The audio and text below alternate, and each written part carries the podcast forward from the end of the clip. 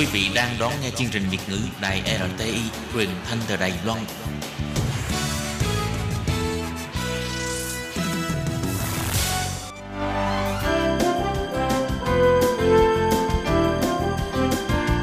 Xin mời quý vị và các bạn đến với chuyên mục Nhìn ra thế giới. Chuyên mục này gồm những nội dung liên quan đến quốc tế,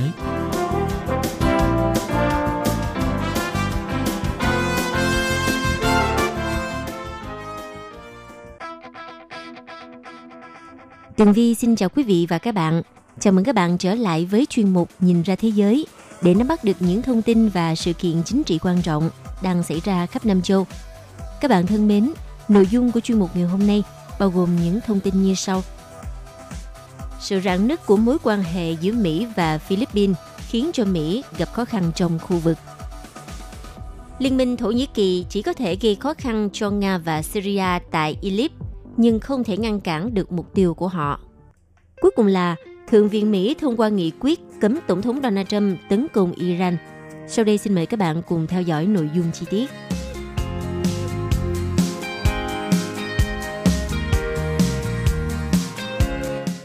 Vừa qua, Mỹ đã cảnh báo việc đất nước Philippines hủy hiệp ước các lực lượng thăm viếng VFA sẽ gây ra nhiều thách thức cho hoạt động giữa hai nước trong tương lai – Phát biểu tại thành phố Sydney trong chuyến thăm Úc hôm ngày 13 tháng 2 vừa qua, Đô đốc ngài Philip Davidson, tư lệnh Bộ Chỉ huy Ấn Độ-Thái Bình Dương của Mỹ, bày tỏ hy vọng Bộ Ngoại giao Mỹ có thể đàm phán duy trì hiệp ước VFA trong vòng 180 ngày.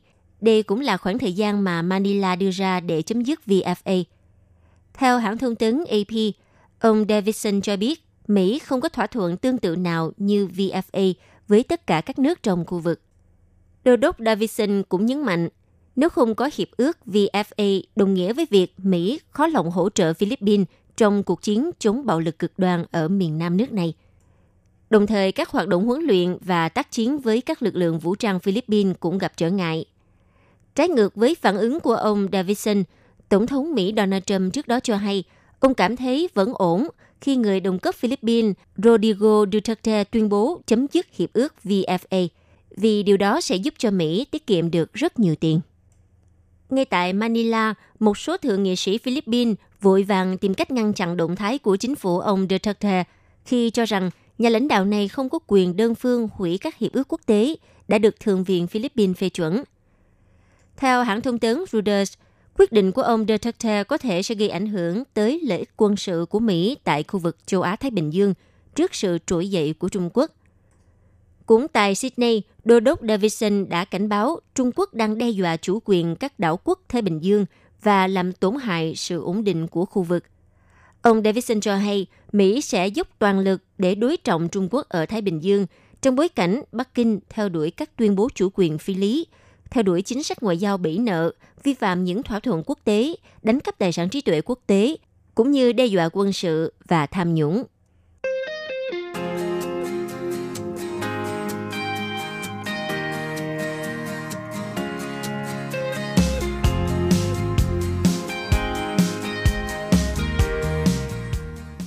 Thưa quý vị, trước những tuyên bố hung hăng và căng thẳng của Tổng thống Thổ Nhĩ Kỳ Erdogan cùng các nghị sĩ đảng đối lập, sau khi lực lượng phiến quân tại Idlib bị quân đội Nga và quân đội Syria tấn công đang trên bờ vực sụp đổ là một điều không có gì lạ, có thể đoán trước được.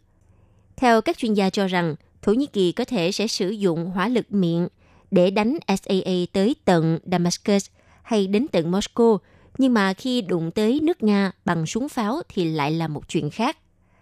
Vào ngày 12 tháng 2, theo hãng tin TASS của Nga, chiến dịch pháo kích do quân đội Thổ Nhĩ Kỳ khởi xướng vào ngày 11 tháng 2 không chỉ phá hủy các vị trí và thành trì của lực lượng chính phủ Syria, mà trong đó có cả các vị trí và cơ sở do quân đội Nga thành lập ở tỉnh Idlib.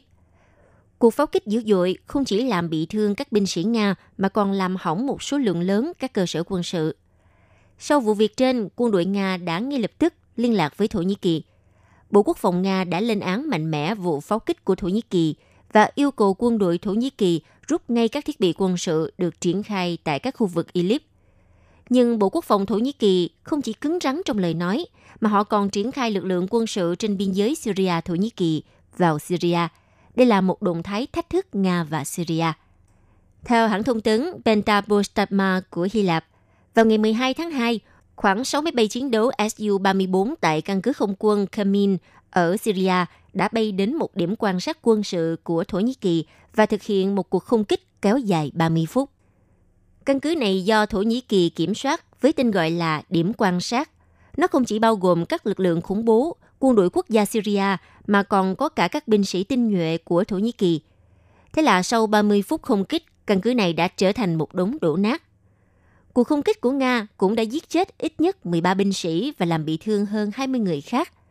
Đồng thời, Liên minh Thổ Nhĩ Kỳ cũng đã sụp đổ và bỏ chạy.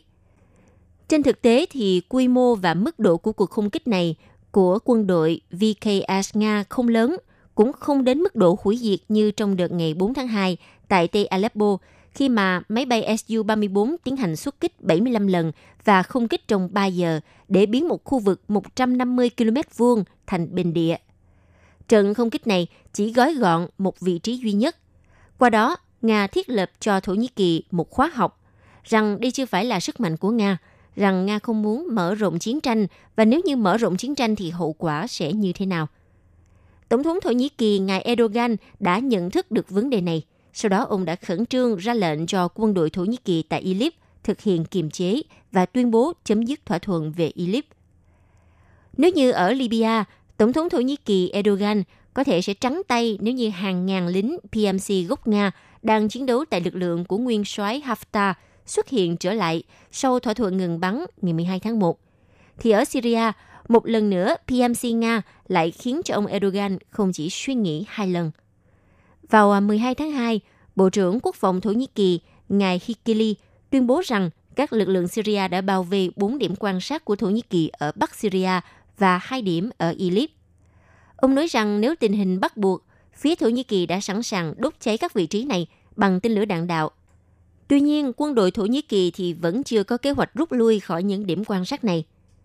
Đồng thời, ông cũng đe dọa rằng nếu Syria tiếp tục tấn công các vị trí của Thổ Nhĩ Kỳ, chắc chắn sẽ phải đối mặt với sự trả thù nghiêm trọng của Thổ Nhĩ Kỳ.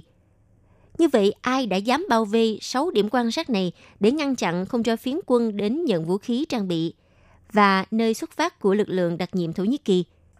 Theo truyền thông Hy Lạp chỉ đích danh, đó là PMC của Nga và chỉ có thể là PMC của Nga mà thôi. Có thể nói rằng đối thủ thực sự của Thổ Nhĩ Kỳ không phải là lực lượng chính phủ Syria mà chính là lực lượng PMC của Nga. Vì lực lượng PMC Nga không chỉ được trang bị tốt mà còn được đào tạo bài bản và có kinh nghiệm chiến đấu vô cùng phong phú. Theo thống kê cho thấy, hàng trăm binh sĩ Nga từ hàng trăm đến hàng nghìn người đang tham gia vào cuộc tấn công vào quân đội chính quy Thổ Nhĩ Kỳ và phiến quân được họ hỗ trợ. Quân đội lính đánh thuê PMC Nga tại đây vô cùng mạnh mẽ, tinh nhuệ, thiện chiến và không thuộc Bộ Quốc phòng Nga. Theo một số phương tiện truyền thông Thổ Nhĩ Kỳ, thậm chí còn tin rằng nếu lính đánh thuê Nga PMC tiếp tục gây thiệt hại nghiêm trọng cho quân đội Thổ Nhĩ Kỳ, nó còn có thể gây bất ổn trong nước. Như vậy, trước tình hình được hỗ trợ bởi lính đánh thuê PMC Nga hùng mạnh, thái độ của Nga đối với Thổ Nhĩ Kỳ cũng rất cứng rắn. Các chuyên gia Nga chỉ ra rằng nếu như Tổng thống Erdogan tiếp tục gửi các mối đe dọa chiến tranh tới Nga, thì lính đánh thuê PMC Nga có thể dễ dàng xử lý ngay quân đội Thổ Nhĩ Kỳ bất cứ lúc nào. Đó sẽ là hàng trăm người chết và bị thương cho quân đội Thổ Nhĩ Kỳ. Trong khi đó, Nga đã, đang và sẽ củng cố khu vực cấm bay đã được thiết lập. Khu vực này vốn được thiết lập từ khi Su-24 của Nga bị Thổ Nhĩ Kỳ bắn hạ và cho đến nay chưa có một ai kể cả Mỹ và NATO muốn thử. Cuộc chiến tại Syria và Libya có vẻ như Thổ Nhĩ Kỳ đều đụng độ với Nga, nhưng Nga chỉ đã và đang thực hiện chiến tranh giá rẻ, trong khi Thổ Nhĩ Kỳ đã cuốn vào một cuộc chiến tranh vô cùng đắt đỏ. Do đó, nếu đặt cược tất cả vốn liếng chính trị cũng như quân sự của chính quyền Ankara vào Idlib là một điều điên rồ. Và dù cho Tổng thống Erdogan đã sẵn sàng cũng như có can đảm, thì à, bộ tham mưu của ông ta cũng như là các tinh hoa chính trị và quân sự người Thổ Nhĩ Kỳ cũng sẽ nói không. Vì thời thế đã khác, tư tưởng của đế chế Ottoman hay bất cứ một đế chế xưa cũ nào quen áp đặt gánh nặng lên vai người khác đã không còn có chỗ đứng trong thế giới hiện đại.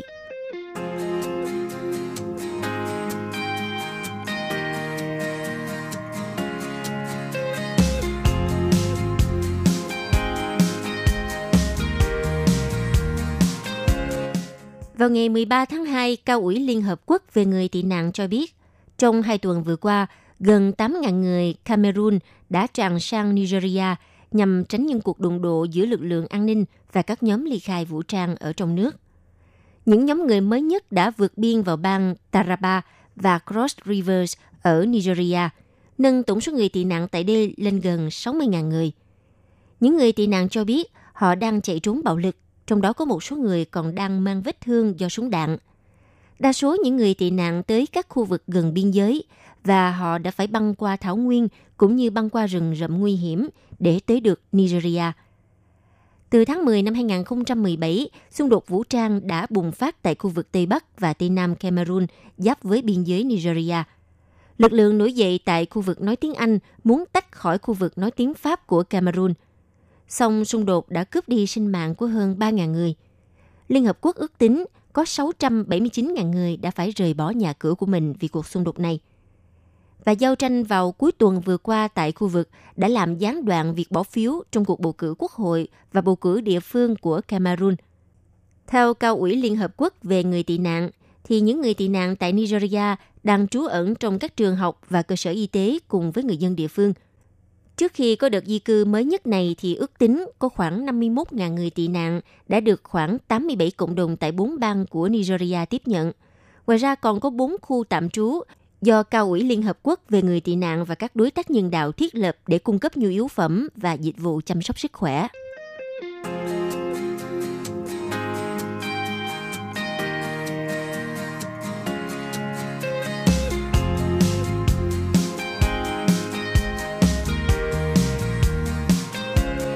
Vào hôm ngày 13 tháng 2, Thượng viện Mỹ đã bỏ phiếu thông qua nghị quyết không cho phép Tổng thống Mỹ Donald Trump tấn công Iran trước khi được Quốc hội đồng ý. Động thái quyết liệt này đối lập với quyết định cách đây một tuần để tha bổng ông chủ Nhà Trắng. Tám thượng nghị sĩ thuộc đảng Cộng hòa của ông Donald Trump đã đứng về phe Dân Chủ để bỏ phiếu thông qua nghị quyết trên. Sau khi diễn ra phiên họp kín về Iran mà một nghị sĩ Cộng hòa gọi là cuộc họp tồi tệ nhất mà ông từng chứng kiến. Như vậy, nghị quyết mới này sẽ cấm Mỹ có bất cứ hành động quân sự nào với Iran nếu không được Quốc hội phê chuẩn. Sau khi được Thượng viện thông qua, nghị quyết sẽ được chuyển đến Hạ viện do phe Dân Chủ kiểm soát để bỏ phiếu. Hạ viện đã thông qua nghị quyết tương tự từ hồi tháng trước. Nhưng cũng giống như nỗ lực trước đó của Quốc hội nhằm chấm dứt sự ủng hộ của Mỹ đối với chiến dịch tấn công của Ả Rập Xê Út ở Yemen, ông Donald Trump dường như chắc chắn sẽ gạt bỏ nghị quyết trên.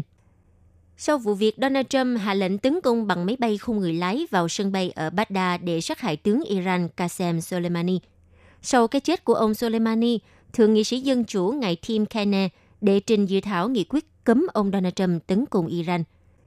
Dù đã cảnh báo những hậu quả nghiêm trọng nếu căng thẳng giữa Mỹ và Iran leo thang, Thượng nghị sĩ Kaine nói rằng mục tiêu chính của ông là khôi phục quyền của Quốc hội trong việc quyết định vấn đề chiến tranh như quy định trong hiến pháp. Nghị quyết này quy định trường hợp ngoại lệ là Mỹ đang tự vệ trước hành động sắp xảy ra. Theo Thượng nghị sĩ Chuck Schumer, lãnh đạo phe Dân Chủ nói rằng không ai trong căn phòng này nhỏ một giọt lệ trước cái chết của tướng Iran Soleimani, nhưng điều đó không có nghĩa là chúng ta bất chấp những hậu quả tiềm tàng từ bất kỳ vụ tấn công hay hành động tương xứng nào đó. Quý vị và các bạn thân mến, vừa rồi là chuyên mục Nhìn ra thế giới do Tường Vi biên tập và thực hiện. Xin cảm ơn sự chú ý theo dõi của các bạn.